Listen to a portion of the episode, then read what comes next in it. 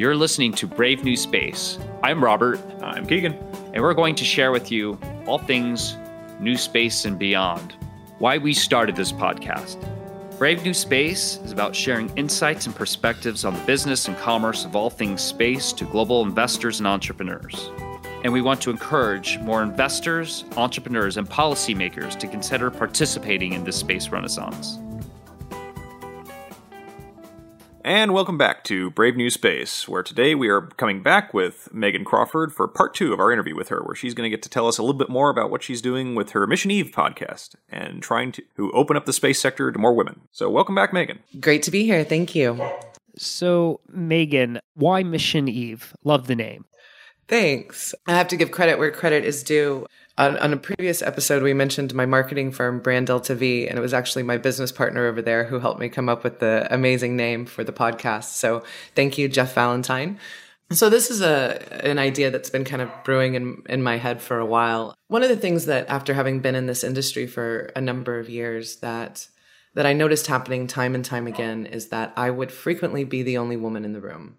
Whether that was an event with lots of people or a high level business meeting or whatever the case may be. I was I was frequently the only woman and and sometimes people were surprised that there was a woman in the room. And of course, you know, diversity matters. Diversity is important for for companies for a lot of reasons and we can get into some great statistics around that, but really for me, my life goal is the long-term permanent human settlement of space. And in order for that to happen, realistically, we need 51% women just from a biological perspective. And you can tell me all day that, oh, people will reproduce by in vitro fertilization and we'll have test tube babies by then. No, no, no, no, no. People are going to want to reproduce in the traditional way, okay? and just for a society to be functioning appropriately, um, you need you need a balance, right? You need a balance of of all types of things, but especially that good male to female ratio. And right now, when you look around the industry, only 25% of the aerospace industry are women.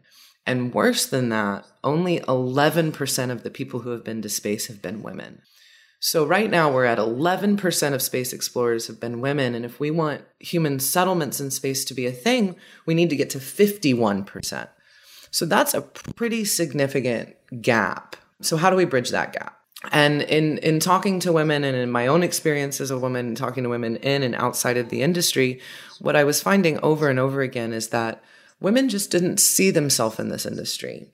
And mm. and for a couple of reasons. One there's a there's a common misconception amongst men and women that in order to be involved in this industry you have to be a rocket scientist or an engineer well, in this new era of the space industry where we have uh, an overabundance of startups in some sectors and not quite enough startups in others, but more and more companies developing in the industry, any skill set that you have that's valuable to a business is now applicable to space.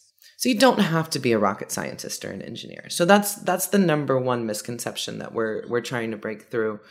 And then, you know, the kind of number two issue is women just not seeing themselves in the industry, not seeing representatives that they could look up to.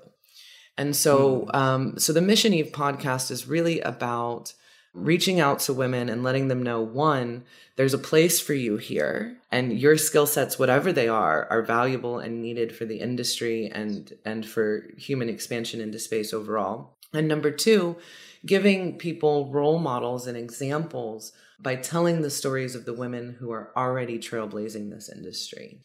And so on the podcast, each episode, I interview a different woman from a different background, different walk of life, different type of career and yes, we have interviewed some some scientists and engineers, but we've also interviewed uh, business development experts and teachers and you know people from kind of all different aspects of the business. So we're hoping going to provide a really fun and unique perspective for women in the industry. And as kind of a, a an interesting little aside, in some age groups and categories, we have about 50% men listeners. And so, what I'm finding as the podcast goes on is that men are really enjoying it as well because they're learning this different perspective that maybe women aren't always forthcoming about their perspective on being a woman in the industry. And so to, for men to hear that, um, they're finding it extremely valuable learning more about their colleagues in that way. Now, we're all too intimately familiar these days of the culture of toxicity that tends to exist in STEM as a whole. Would you say that not only that extends to the aerospace industry, but is there anything particularly unique about to the aerospace industry uh, in that regard? That's a great question, and one that I frequently ask my podcast guests is, you know, have you had any experiences in the industry that are, you know, ha- has being a woman been more difficult? Do you think, right? And we talk about that a lot, and and some people have some some really not nice stories Mary Lynn Dittmar tends to solve this problem with uh, with comedy, so she has some really funny stories um, uh, related to to this topic. I, I, think I heard that one where she's on at a at a board meeting. I won't give it away. Yeah. it's a see the episode, folks. Yeah. but we've also seen some outright horror stories from people in the industry. I won't name names, but uh, like the amount of the amount of stuff that is not bordering on criminal behavior and assault, but you know, way, way past the line is stomach churning from where I've seen. I agree. And we fortunately live in an environment now where people feel comfortable calling people out on that. You know, for so long it was just swept under the rug or ignored, or the woman was told, don't tell anybody because it'll make you look bad. Fortunately, that dynamic in, in our entire in our entire culture has changed. So I, I think that that has that in and of itself has made a big difference. But what's been really kind of heartwarming to me as I've gone through these interviews and gone through this first season is that most of the women, while they do have some examples of some specific things or one or two kind of bad actors that, you know, have made an impression, mm. for the most part, things have gotten better. And those women who have been in the industry for 10, 20, 30 years can look back and objectively say, yes, it's different now. It is much better now. And those women who have only been in the industry for a few years have less and less of those stories to tell. So I am seeing a very, you know, positive, progressive change in the industry towards being more inclusive of women. And as I mentioned earlier, you know, all the the men that are listening to our podcast and the men who come up to me at conferences and, comment about how great it is, I think that there's a great concern about this topic amongst men and women. And I'm seeing more and more men becoming champions of making sure that women are given everything that they need to succeed in the work environment. And this is coming from all levels of industry, you know, you know, right from the top all the way down to the bottom. So I think it's an exciting time to be talking about this because we are in a time of change that I think is very positive for everybody. And it is worth mentioning uh, to kind of play up why, you know, from uh, my side of the table, why uh, more and more guys are probably getting involved in this and are so supportive of it is that that culture of toxicity cuts both ways. The the absolute worst elements of toxic masculinity ultimately are kind of only maintain their power by making sure that well-meaning guys are essentially, you know, accomplices by inaction. I suppose is the best way to describe that.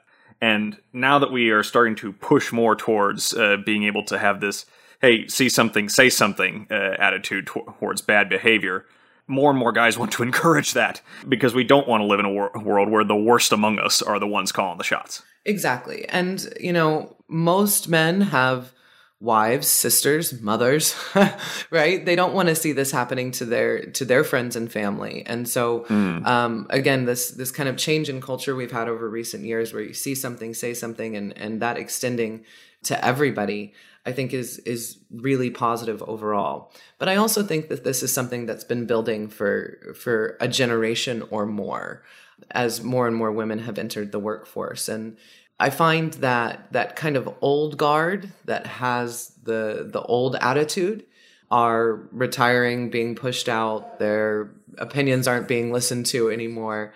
Mm. And that most of the generations that are that are currently in the workforce do have a positive outlook on diversity. The problem that we find in the space industry, and I hear this all the time from CEOs, especially the CEOs of a lot of the startups we talk to, they say, I want to hire women, but I can't find any. Where are they?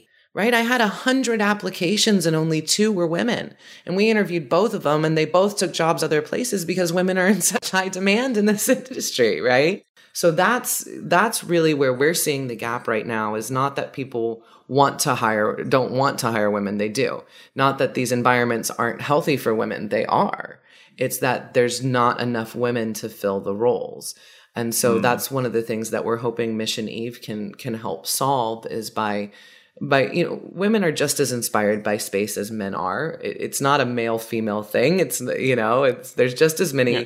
uh, females who are who are into space and and geeky sci-fi and all the rest but it's how do you communicate with them that one there's a place for them here in the industry two that the industry is welcoming to them and, and three that their skill sets transfer and I think uh, the point you made earlier about how a lot of the problem is that it is it is just you know seen in general as a very STEM heavy industry. That a lot of great talent coming from the business development and legal side might be getting kind of left by the wayside here. And as you said, and as you said in a previous episode, there's 2,000 plus space companies out there who are handling everything under the sun. Some aren't even touching STEM with a 10 foot pole. And that's just space startups. That doesn't include your, your medium and large enterprises. If we were to include those, oh, there'd be Lord. even more thousands, oh, right? Oh, yeah. And government labs and agencies.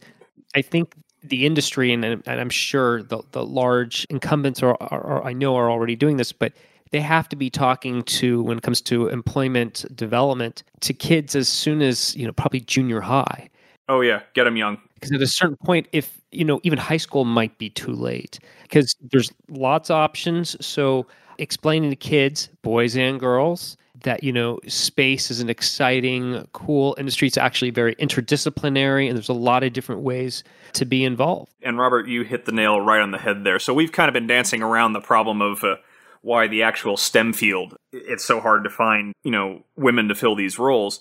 It's not because there aren't qualified women out there it's just that numerically, they make up a fairly small percentage of the population. One of my first jobs in this business, before I was actually in this business, was I was working in the recruitment office for my university, Embry-Riddle.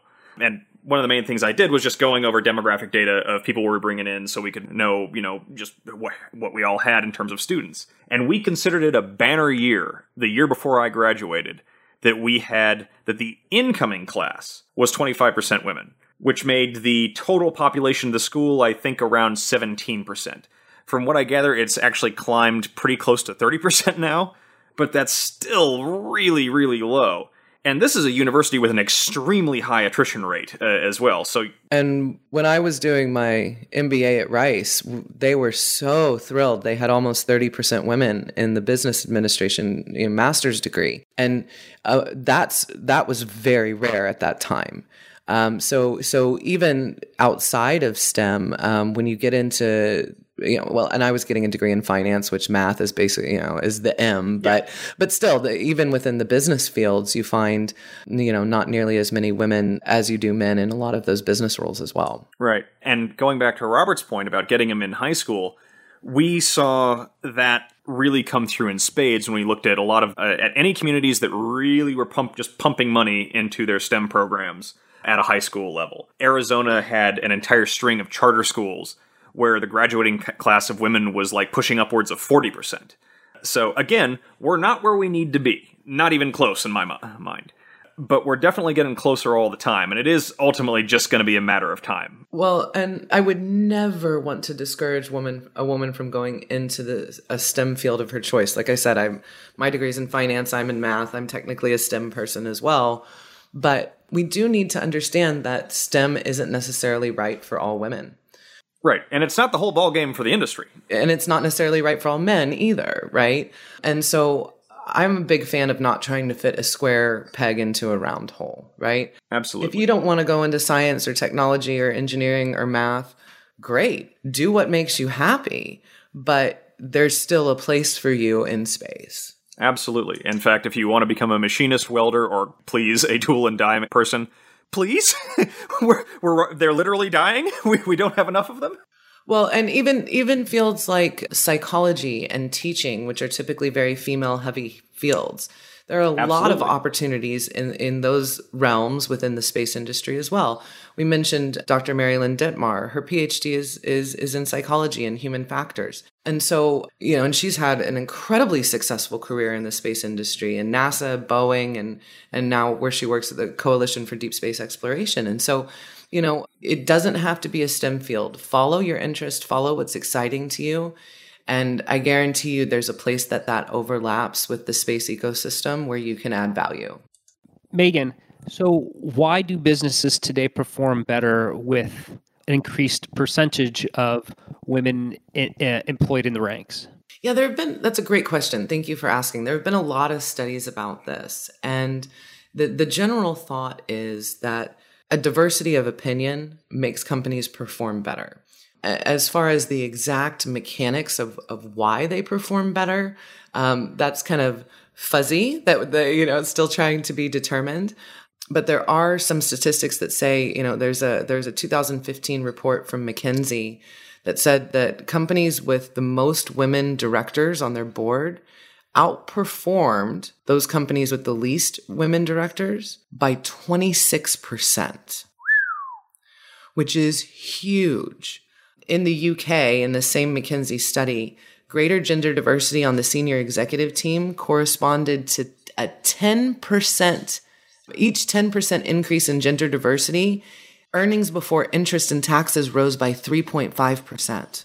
So this is a direct correlation. A 10% increase in gender diversity on the executive team, it raises your, your earnings by 3.5%.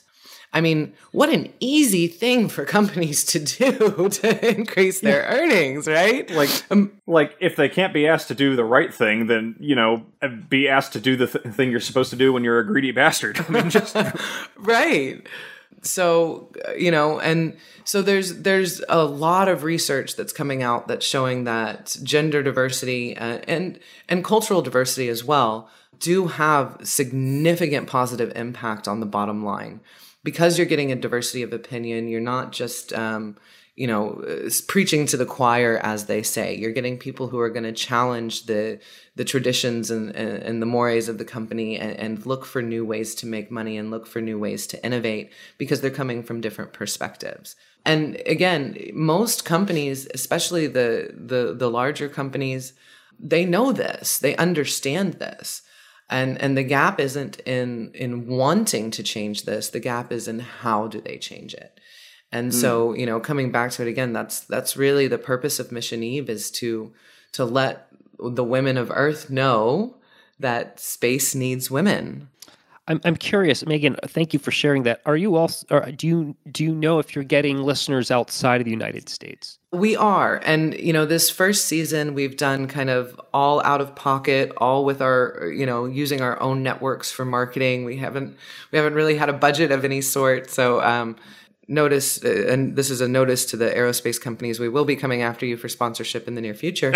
um, so we have been growing our our audience very organically with our own networks, and we are starting to reach outside of the U.S. Interestingly enough, in, in a lot of the same hotspots that that I mentioned on the previous episode, where we're seeing a good space startup activity, such as Luxembourg, Germany, the UK, Australia, you know, uh, and of course these are English speaking or nations where people mostly speak English as well, which the podcast is in English, so that makes a difference.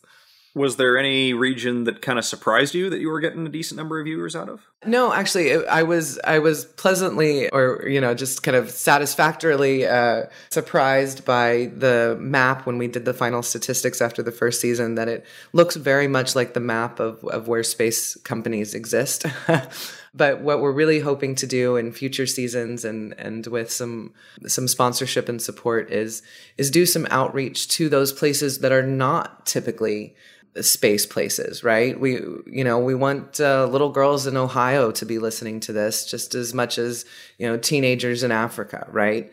So we're really hoping to expand in, in the coming years and, and do some outreach into some of those non-traditional aerospace regions to to really help draw in more people to the industry. And if we're lucky, those non-traditional aerospace regions might become traditional aerospace regions if uh, enough people get on board. There you go. Well, Megan, thank you so much for for joining us uh, a second time on Brave New Space. I want to share with my audience again that we've had the founder and host of Mission Eve, the podcast, Megan Crawford, and and that podcast has been uh, brought together with from our from our friends at the uh, Center for Space Commerce and Finance, good group there.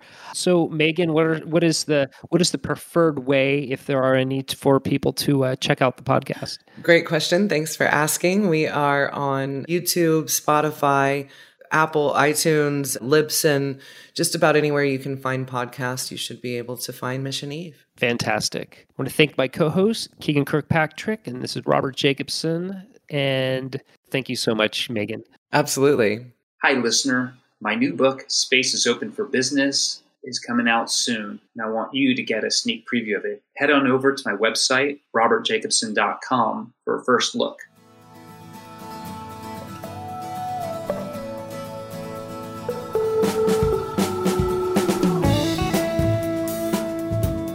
Thank you for listening to Brave New Space.